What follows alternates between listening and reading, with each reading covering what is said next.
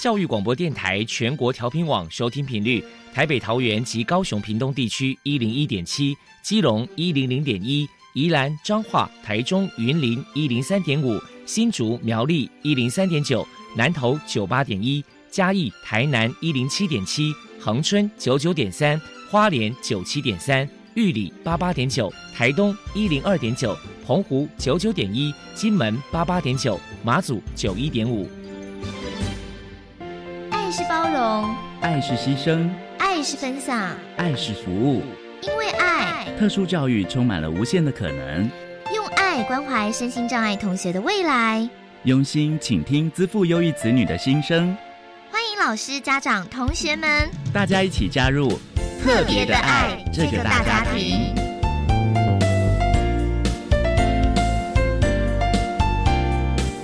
本节目由教育部学生事务及特殊教育司指导，国立教育广播电台监制，欢迎收听。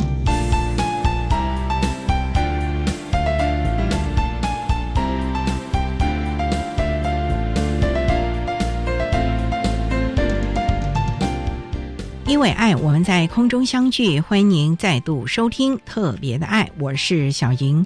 这个节目在每个星期六和星期天的十六点零五分到十七点播出。在今天节目中，将为您安排三个部分。首先，在“爱的小百科”单元里头，波波将为您安排“爱的天才小子”单元，为您邀请台北市仁爱国小资优班的老师黄国明黄老师为大家分享资优生的教学还有教养注意的事项，希望提供家长老师可以做参考。另外，今天的主题专访为你安排的是《爱的随身听》，为你邀请高雄市新兴区大同国宾小学自优班的郑电话老师，为大家分享优秀能力的行塑，谈国小教育阶段自优学生教学以及辅导的相关经验，创提供家长老师可以做参考。节目最后为你安排的是《爱的加油站》，为你邀请国立台北教育大学自然科学教育学系的。叶振浩同学为大家分享我的学习路，谈他从小在台北市立民生国小资优班学习的相关经验，也希望提供家长、老师还有同学们可以做个参考了。好，那么开始为您进行今天特别的爱第一部分，由波波为大家安排《爱的天才小子》单元。爱的天才小子，您的子女是资优儿吗？您的学生是资优生吗？有关自优儿的鉴定方式与教养经验分享，教师资源、教学辅导系统都在《爱的天才小子》。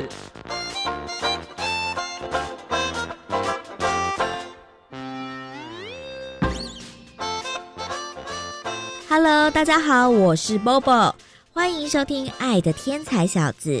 今天呢，我们特地请到了台北市仁爱国小资优班的黄国明老师来跟大家分享。资优生的教学和教养的注意事项。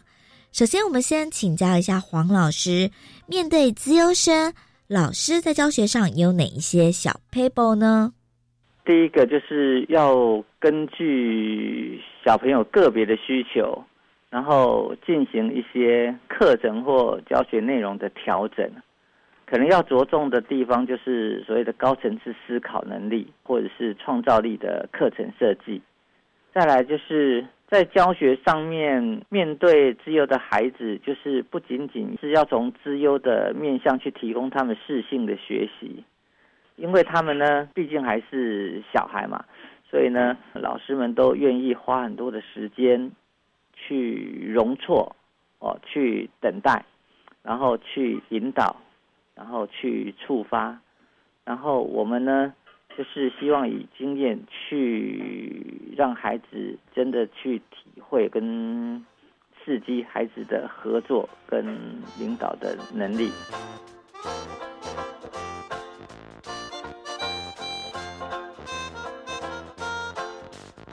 接下来，我们就请黄老师来说明一下，如果说家里面有自优生，身为家长在教养上该注意哪一些事情呢？有几件事要注意一下。第一个就是有时候期待可能不宜太高啊。那其实孩子最需要的是学习的榜样，那爸妈怎么做，其实孩子平常都看在眼里，所以爸妈的行为跟态度对孩子的影响，我想是最大的。第二个是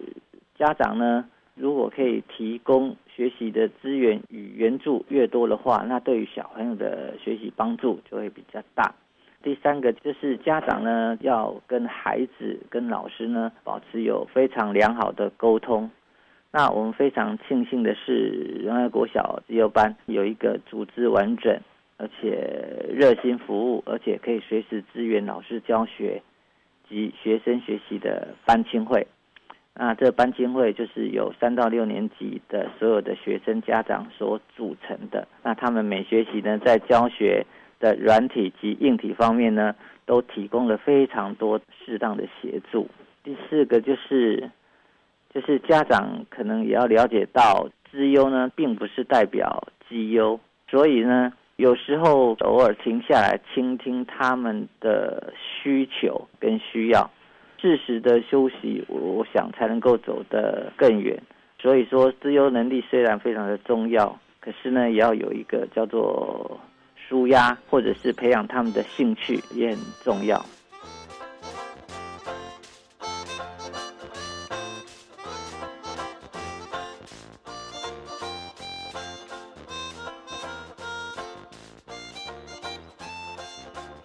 再来，我们就请黄老师来破除一下一般大众对于资优生有哪一些错误迷思。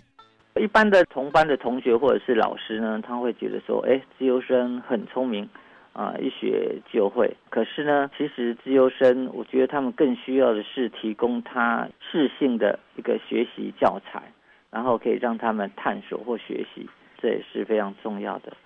另外就是，虽然说。自优生的都很聪明，然后我们可能觉得他十项全能，可是呢，每一个自优生之间的能力差异还是非常的大，所以呢，就是当某些自优生在某些能力啊某些方面表现不是很好的时候呢，应该要能够体谅一些。再来就是自优的儿童呢，在某一方面的潜力比较深，或者是他有某方面的优势能力。就是说，他们在某一些优势能力发展的会特别的好，所以呢，就是应该让他们在这一方面呢，能够尽量的去发挥。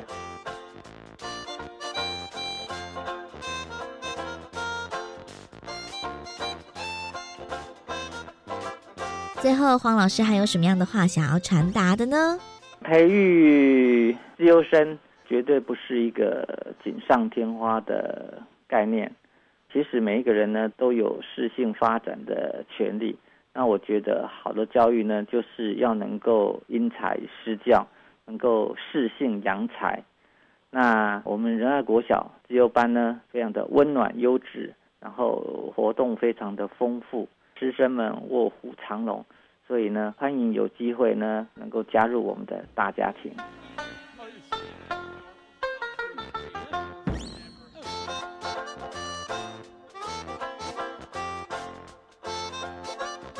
谢谢台北市仁爱国小资优班的黄国明老师接受我们的访问。现在我们就把节目现场交还给主持人小宁。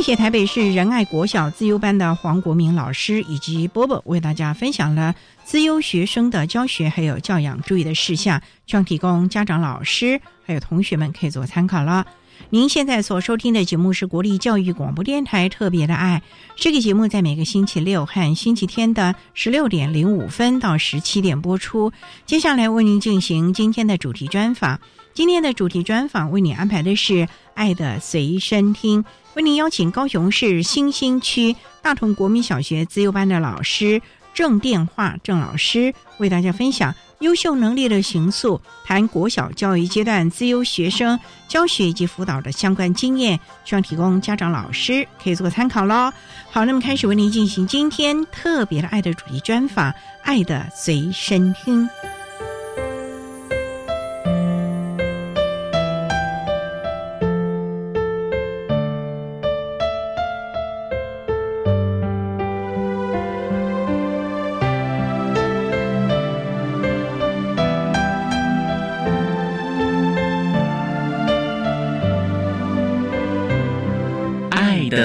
随身听。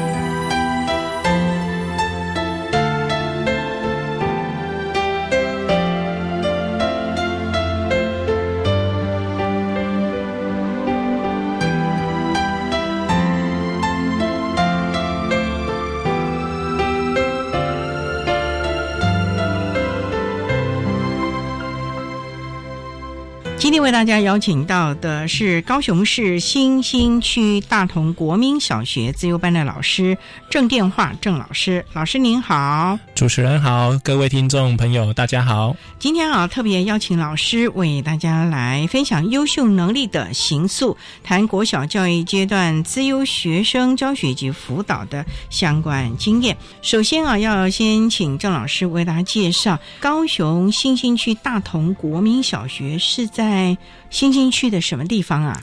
新兴区的大同一路两百三十一号，就在中央公园捷运站大同医院旁边，地理位置蛮便利的。那我们自优班的编制是什么样的一个情况？我们为大家来介绍。由于我们大同国小以前是算很大很大型的学校，近年来少子化的，然后社区老化关系，我们学校现在一个年级大概编制是两个班。总共六个年级，大概十二个班左右。学校老师也不多，大概三十位左右。自优班的话，三到六年级的学生目前是十八位，非常非常的精简。比起其他的大校，像林雅区的四位国小啊，他们可能一个年级就有二三十位了。那我们是。三到六年级总共十八位学生，一个班是有两个老师，所以由我跟另外一个老师去负责整个自由班课程的安排。对，所以您的意思是三年级到六年级，它是混合上课？上课方式有这样子分啊，就是每间学校它的课程的安排可能都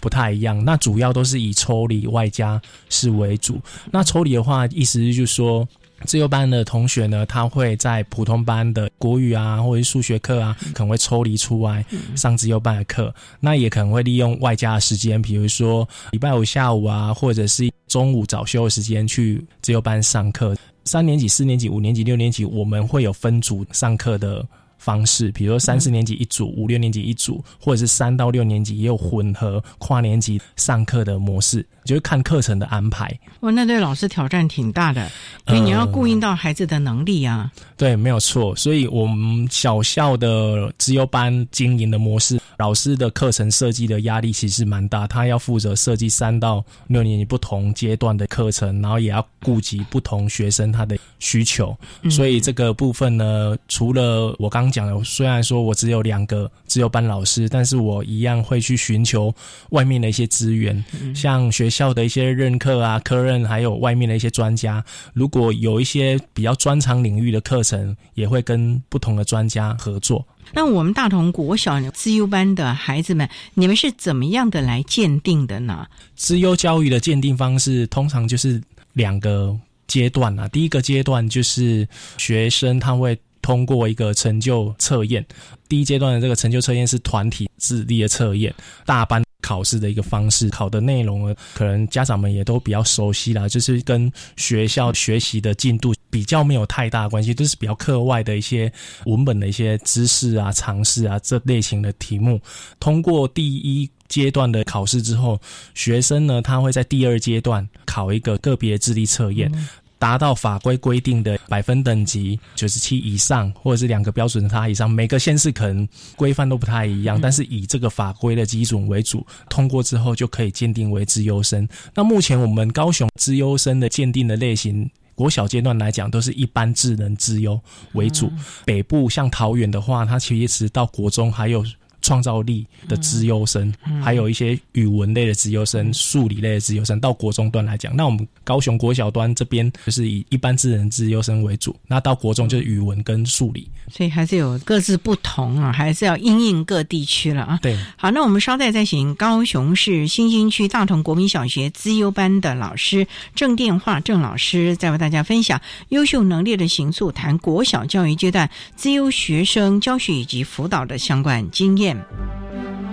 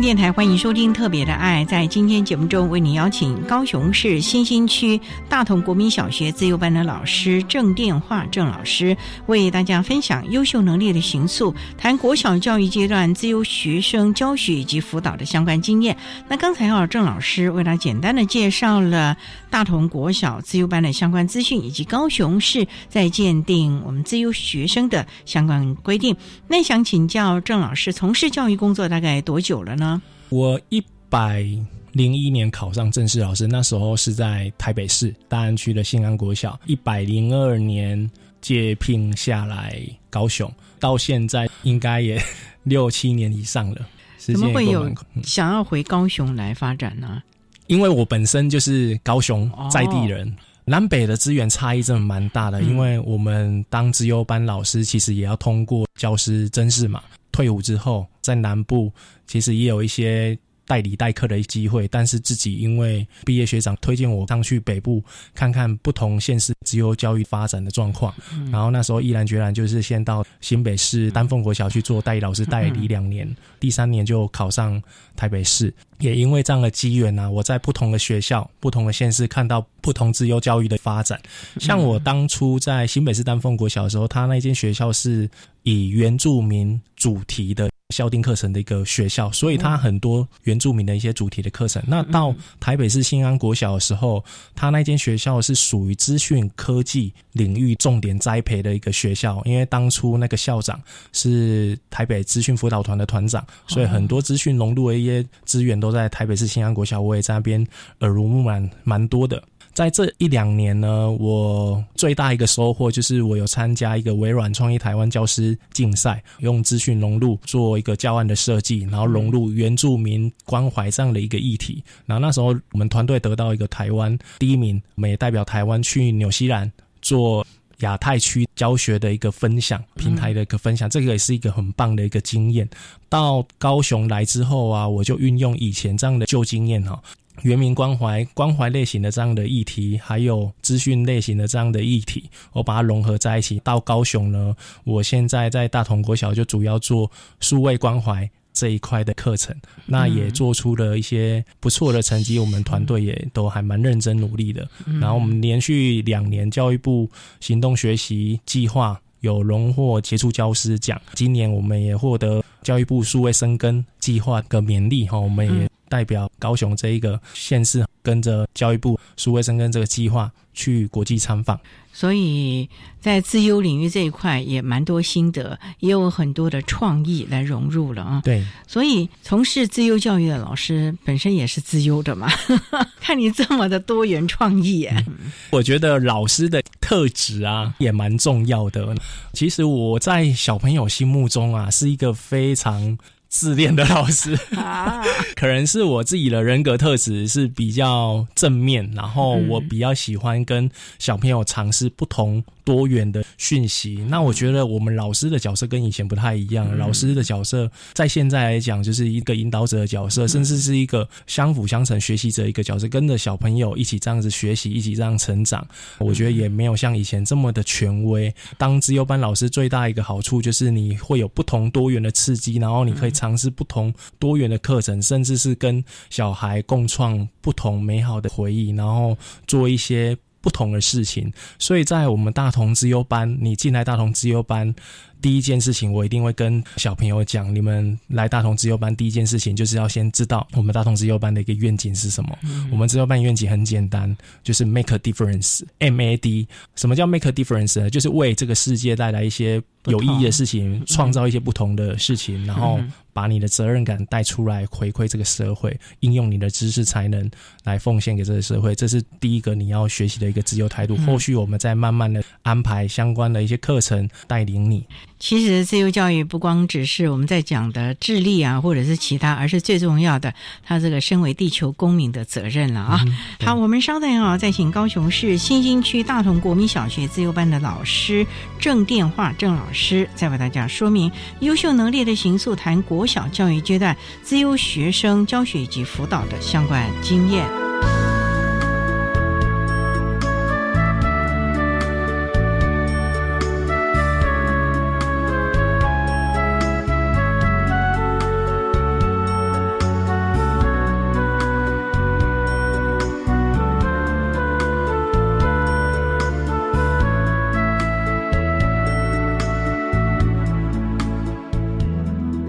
各位听众，大家好，我是一零九年身心障碍学生十二年四性辅导安置总招学校国立和美实验学校的校长吴新红，在此说明本次安置需要留意的相关事项。简章会于一零八年的十一月十八号礼拜一公告，一零八年十二月三十一号公告各类简章的开缺名额，一零九年二月十二号。到二月二十一号，需要来完成我们的网络报名作业。安置高级中等学校集中式特教班有一个非常重要的作业流程，也就是能力评估。进行的时间会在我们一零九年四月十一号礼拜六，请各位家长还有老师一定要留意。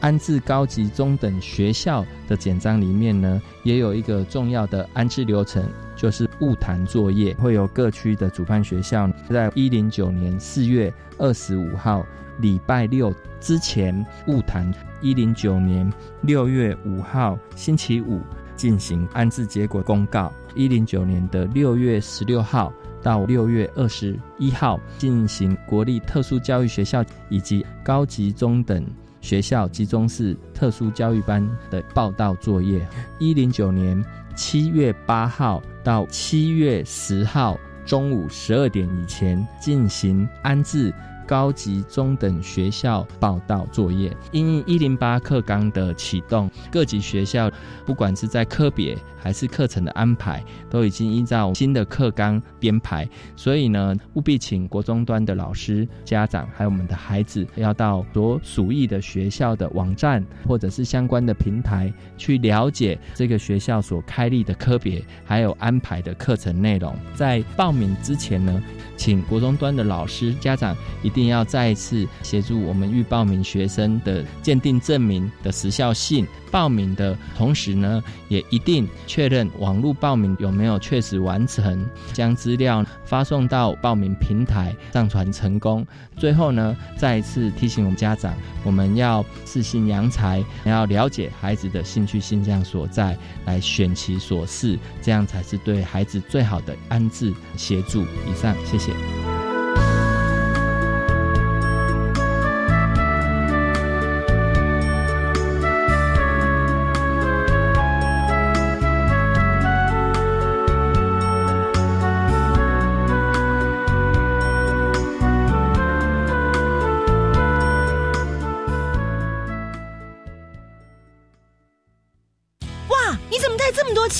而且还折成这个样子，就懒得拿去银行存呗。哎，这样很不安全呢，要存回银行啊，才能让市面上的钞票太旧换新，又可以赚利息哦。嗯，钞票太旧换新？对呀，银行会把大家存入的旧钞挑出来，换成干净的钞票，让大家提领，才能维持市面上钞票的整洁。哦，原来如此啊！旧钞回得去，新钞出得来，全民一起来。以上广告由中央银行提供。你戴耳机是在听英语吗？是啊，我觉得随时随地都可以学英语啊。难怪你的英语那么厉害。没错，生活中任何领域都是学习英语的好时机。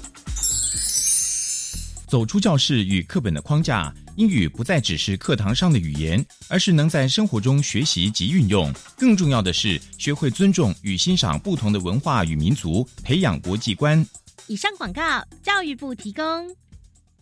在台湾，每年有十万癌友因治疗没了毛发，他们害怕出门，不敢照镜子，甚至中断或放弃治疗。看似平凡的头发，对他们来说是保护，是自信。我是黄家千，我是夏天，诚挚邀请您支持癌友假发租借服务，祝抗癌路上的病友活得久，活得好。癌症希望基金会捐款专线：零二三三二二六二八七零二三三二二六二八七。管那么的水，罗嘎西木啊！大家好，我们是欧开合唱团。您现在收听的是教育电台。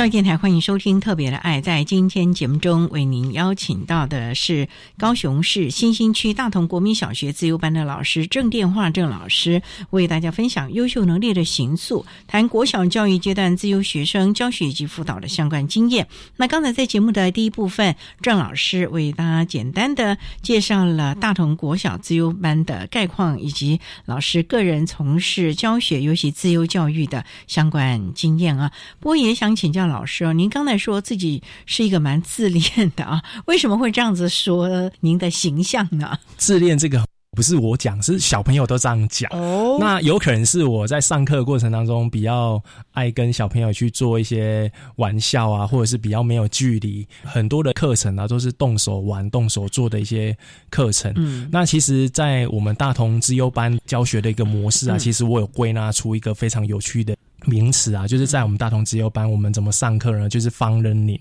放 learning 就是放 F U N。我赋予这个放啊，有一些特别的意义，然后也回应到我们整个教育的愿景跟资优班老师在教学过程当中的特殊性。F 我把它赋予成是 flipping student，就是现在翻转教育，然后学生的学习也要翻转，我们的教学的方式。要以学生的需求为出发点，再也不是像以前一样，我们老师要上什么就上，而是说现在学生需要什么样的人力去应应未来多变的一个环境，那我们就要给他这样的一个资源跟课程。U 的话是 United Together，就是我们以后啊这些小朋友他再也不会单打独斗了，面对未来社会，他一定要去。团结要去合作，学会跟别人沟通。在自由班的课程里面，也有这样的领导情谊的课程，去带领他们怎么与人合作、与人沟通。课程进来，N 的话就是 next big thing，就是下一个阶段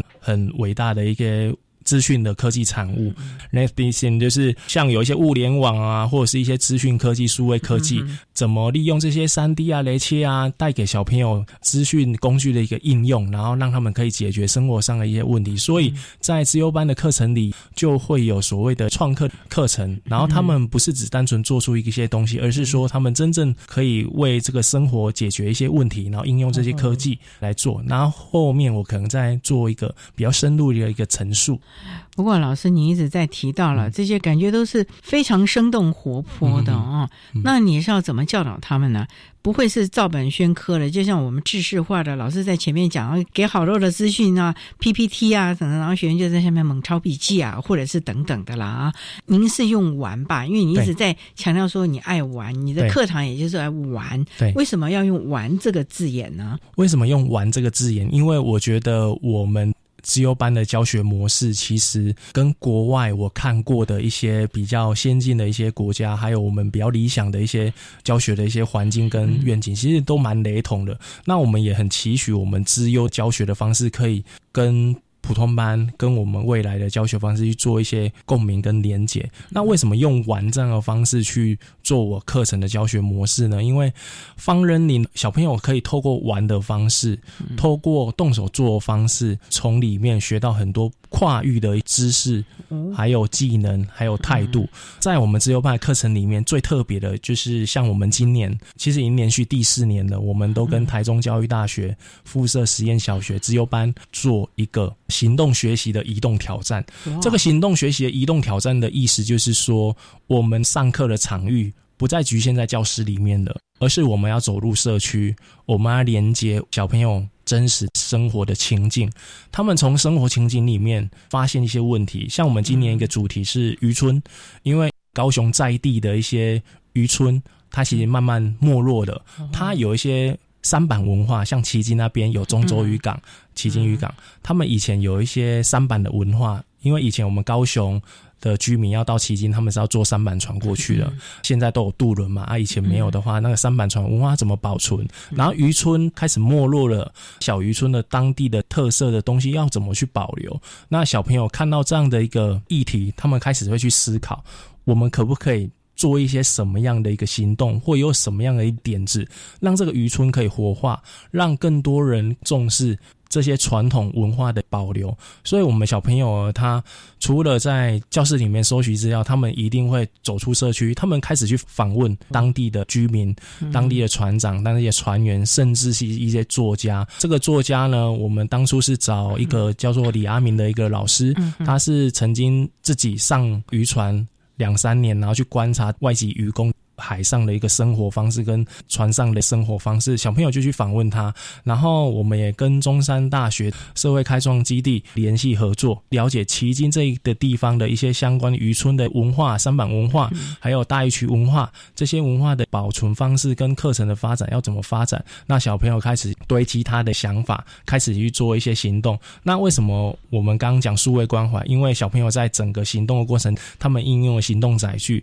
自己去设计关卡。设计题目，带领着宗教大的同学来闯关，来了解我们在地特色。那您的意思是说，宗教大的孩子们到大同国小来，还是我们运用电脑来做闯关呢？嗯，他们实地到我们高雄来，然后我们带领他们认识我们在地的渔村文化。那我刚刚有讲。这是我们做第四年，因为我们每一年每一年去不同的地方，像我们去年是去他们台中去探讨台中东协广场外籍移工的文化，然后这个课程呢，我们去年也荣获《天下杂志微笑台湾》全国首奖，那也获得很多老师的肯定。那在前一年台中来我们高雄，我们。小朋友带领他们到岐山去做一个移动挑战，去关心一下那边的蕉农，去关心一下那边的香蕉的物价为什么会崩跌啊，然后去关心这一个地方。所以我们都是走入社区，然后跟不同县市的资优生合作，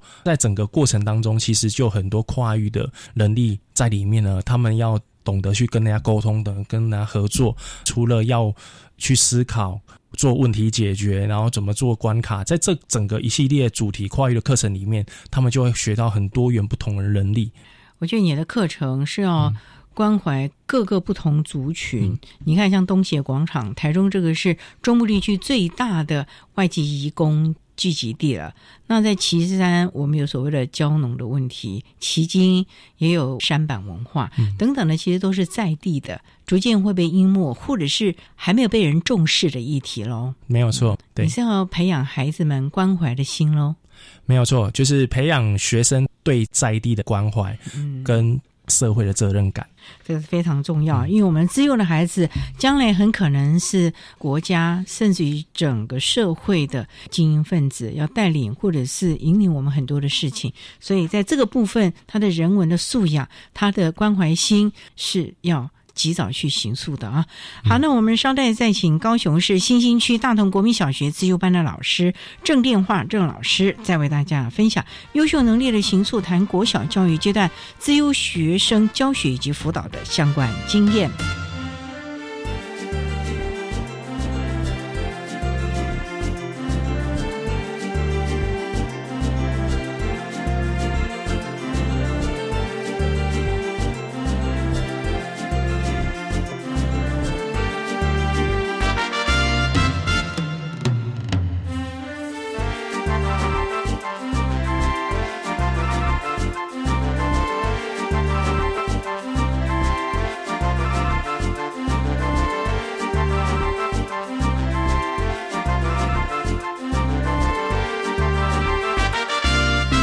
教育电台欢迎收听《特别的爱》这个节目，是在每个星期六和星期天的十六点零五分到十七点播出。在今天节目中，为您邀请高雄市新兴区大同国民小学资优班的。郑电话老师为大家说明优秀能力的行塑，谈国小教育阶段自由学生教学以及辅导的经验。那刚才呢，郑老师为大家分享，为了自由班的孩子，也进行了很多多元课程的学习规划啊，也进行了跨校啊、跨县市的合作。您说今年的目标是数位，数位是现在蛮夯的一个议题，你要怎么样的跳脱既有的窠臼展现不同的形式呢？今年我们大同自由班跟普通班，我们也一起合作的非常有意义的一个主题啦，就是老少关怀的快意的主题课程。为什么我们会特别做这个主题课程呢？因为我们大同国小，刚刚我有提到，我们学校因为少子化关系，学生班级人数一直在限缩，其实也会有很多空余的。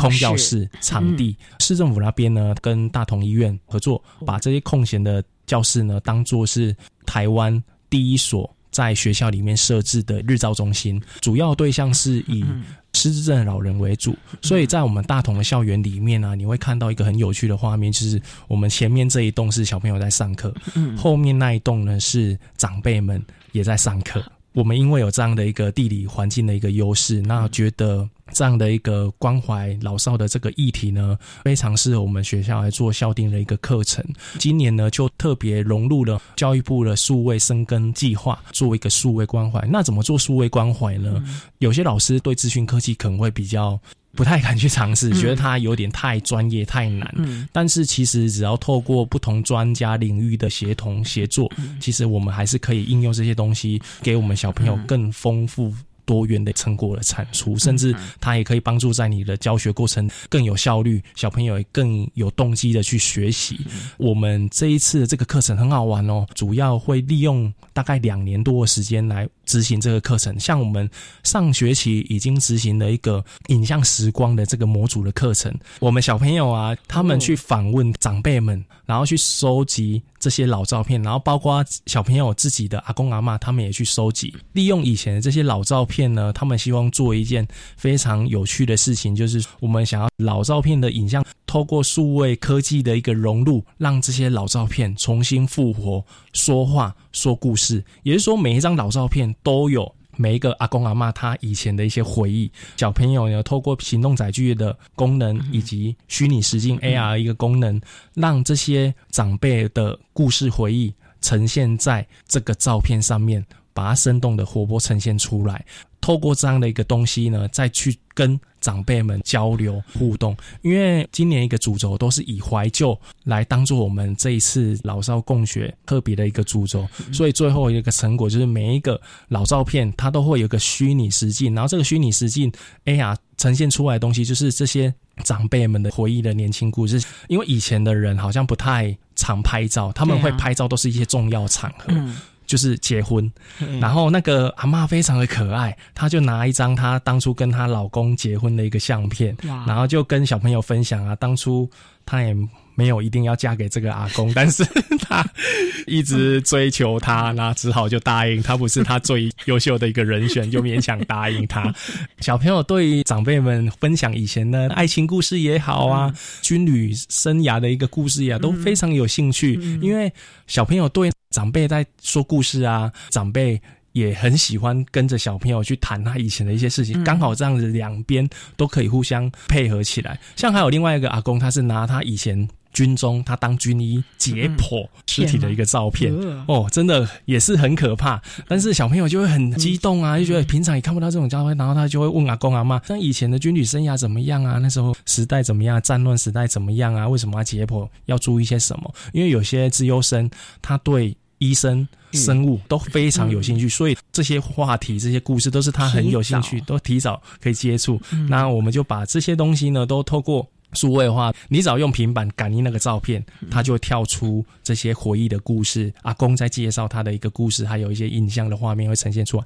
就会非常好玩。这个是我们第一个阶段的课程的一个成果。那接下来第二个阶段就是我们下学期会做的声音时光的模组。那声音时光模组，换言之就是我们会收集当时老音乐，跟阿公阿妈去访谈，小朋友实际去调查。你们以前流行的歌是怎么样？有些阿妈很流行哦，她会喜欢萧敬腾的歌，她不再只喜欢邓丽君的歌，所以我们会去做一个普查。抓出比较有趣的一些老歌出来，然后我们来做一个手做的一个音乐盒。那这个手做音乐盒啊，是纸卷的音乐盒，因为市面上有很多用手卷，然后纸你只要打节拍啊，或者是谱进去就可以卷卷卷，就可以发出声音。小朋友会带一个长辈，我们会用雷切机、三叠机做那个纸卷音乐盒的一个造型。纸卷音乐盒造型就是每一组小朋友跟每一组的阿公阿妈他们一起去讨论，他们想要做什么样造型，他们想要做家的造型，还是想要做火车站的造型，他们就会一起去讨论，应用这些新兴的科技，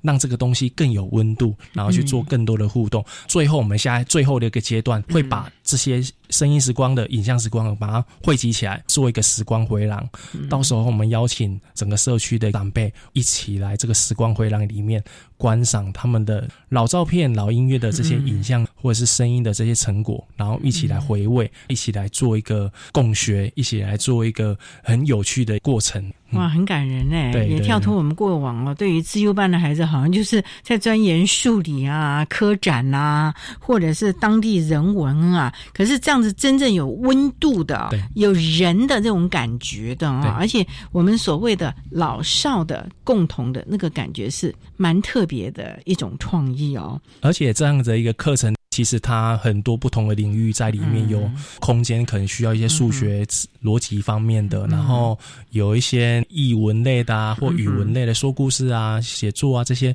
很多跨域的概念都在里面。所以小朋友们他们非常喜欢这样的课程，他们不再觉得说上学好无聊。对对，我 我学那个语文就是每天叫我写作文很无聊，我能不能去做一些有意义的学习？嗯，我们去。帮阿公阿妈写一些故事出来，因为阿公妈比较不会用电脑打，我们去帮忙他去写，去帮他修改，这样子做一些互动会非常有意义的连接，非常有趣的课程了啊！好，我们稍待呢，再请高雄市新兴区大同国民小学自优班的老师郑电话郑老师，再为大家分享优秀能力的行素谈国小教育阶段自优学生教学以及辅导的相关经验。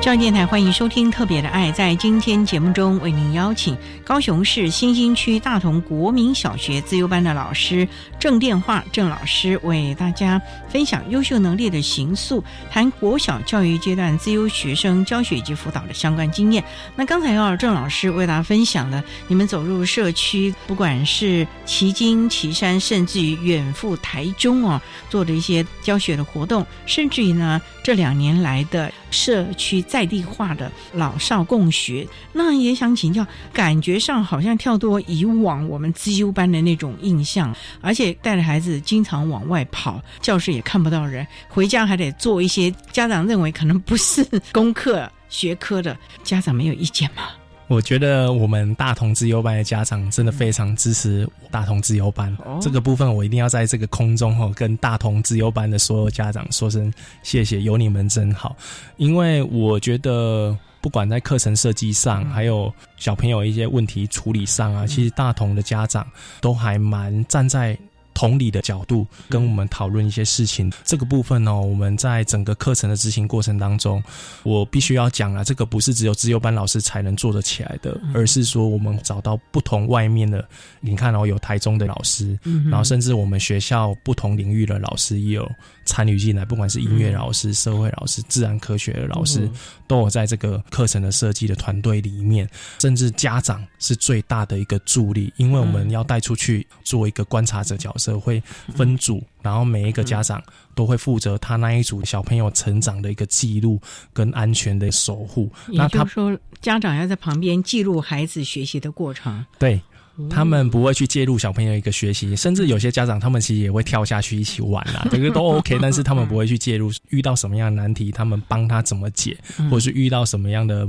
麻烦他们帮他处理都不会，就是家长们跟我们都非常的有默契啦。那我觉得家长支持的力量在自由班的课程里面，它是非常重要的。那相对的啦，其实我在资优教育的教学过程里面啊，其实也碰到很多家长有蛮多跟小孩。教养上的问题，那我觉得这个也可以跟空中的一些家长做一些分享。因为像我最近啊，我去桃园武林高中他们的自由中心找我去办一个成长营队，有三个梯次，每一个梯次都是一百人的营队哦，哇，就是非常非常的棘手。学生还是学生？学生，他们的对象是国一的自由生。我在那一场的主轴呢，就是要去谈小朋友自由态度培养这一块，还有创造力培养这一块。里面有一个小小活动，是我去问现场的小朋友这个问题，我也在我们班上问过：你们以后想要成为什么样的人？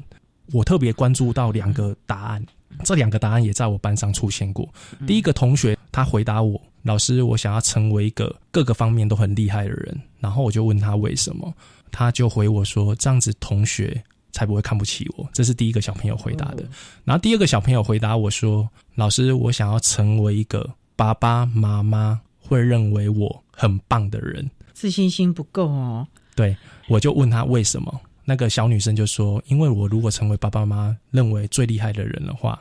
他们就会对我不会担心，然后让我比较不会有压力。”所以这两个问题啊，同时间都反映了自优生他在整个学习过程当中，其实他们的智力发展真的比一般的同学快，他们的情谊发展的其实也很敏锐，相对也会碰到很多很多更复杂的一些问题。那像刚刚那反映出什么样的问题呢？就是反映出。同才的期待、同才压力，以及家长的期待、家长的压力，那这个是最大的。因为有时候有一些自优班的家长啊，他们其实压力也很大。因为我有一个自优孩子，如果不是自优的，我到底要怎么带他？我到底要怎么办？我到底要给他多少东西？那其实有时候我们家长啊，不管是自由班的家长还是普通班的家长，就是一般的家长，他们都会有一个比较不好的想法念头，就是说。好像孩子是家长的一个作品，这个作品我一定要做到最完美，做到最好。如果这个作品一有怎么样的话，就是我家长的问题不好。所以我很想要跟自由班的家长讲，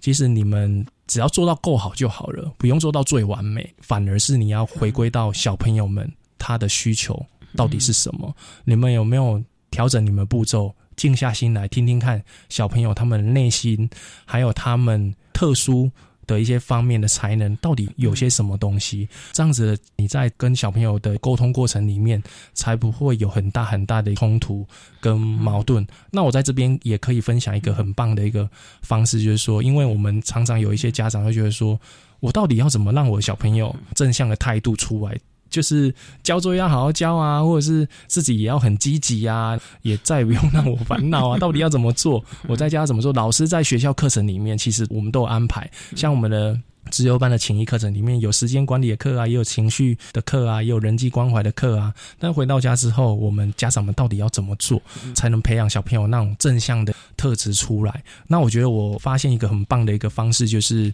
家长你们可以在家做一种。叫做困难任务。什么叫做困难任务呢？就是这个每一个家庭的成员都要做，每一个人都要做。困难任务可能是做瑜伽，可能是慢跑，可能学乐器，可能是你平常不会做的事情，你一定要花时间去做。你每一个人都要参与，每一个人都有。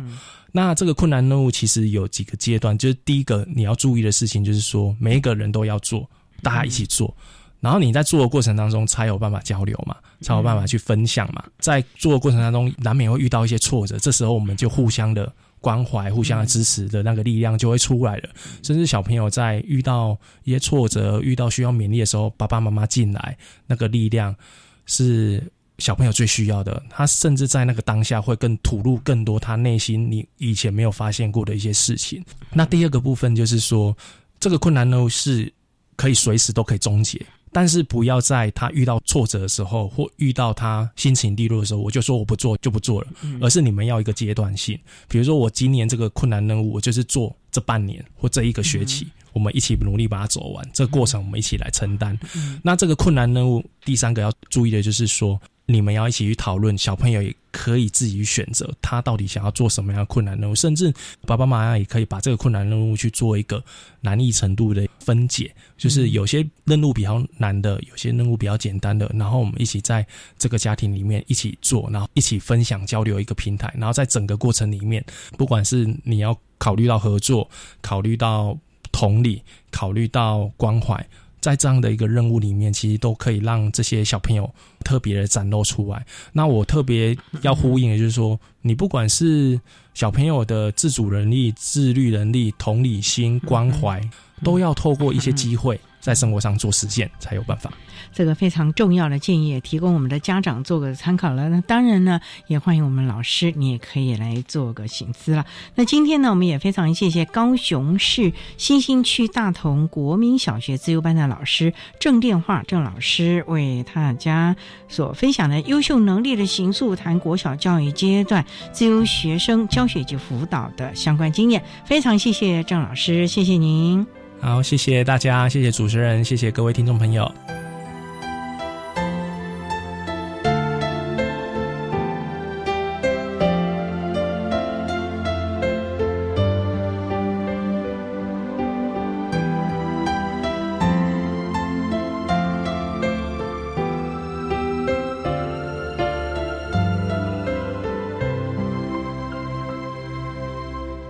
谢高雄市新兴区大同国民小学自优班的郑电话老师为大家分享了在国小教育阶段自优学生教学还有辅导的相关经验，希望提供家长老师可以做参考了。您现在所收听的节目是国立教育广播电台特别的爱节目，最后为您安排的是爱的加油站，为您邀请国立台北教育大学自然科学教育学系的叶振浩同学为大家加油打气喽。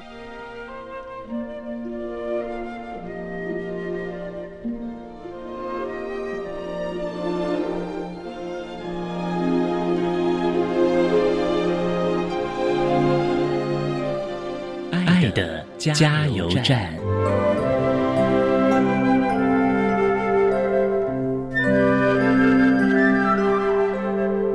各位听众，大家好，我是叶正浩。针对资优教育，个人有些看法。我觉得资优教育就是个发光的标签。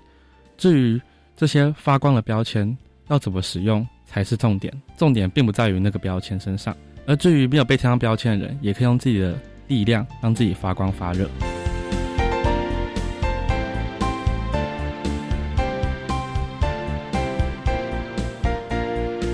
今天节目就为您进行到这，感谢您的收听。在明天节目中，为您邀请国立台北教育大学自然科学教育学系的叶正浩同学，为大家分享我的学习路，为大家分享他当年在台北市立民生国民小学资优班学习的相关经验，希望提供相关的经验给同学、老师、家长们做个参考啦。感谢您的收听，也欢迎您明天十六点零五分再度收听特别的爱。我们明天见了，拜拜。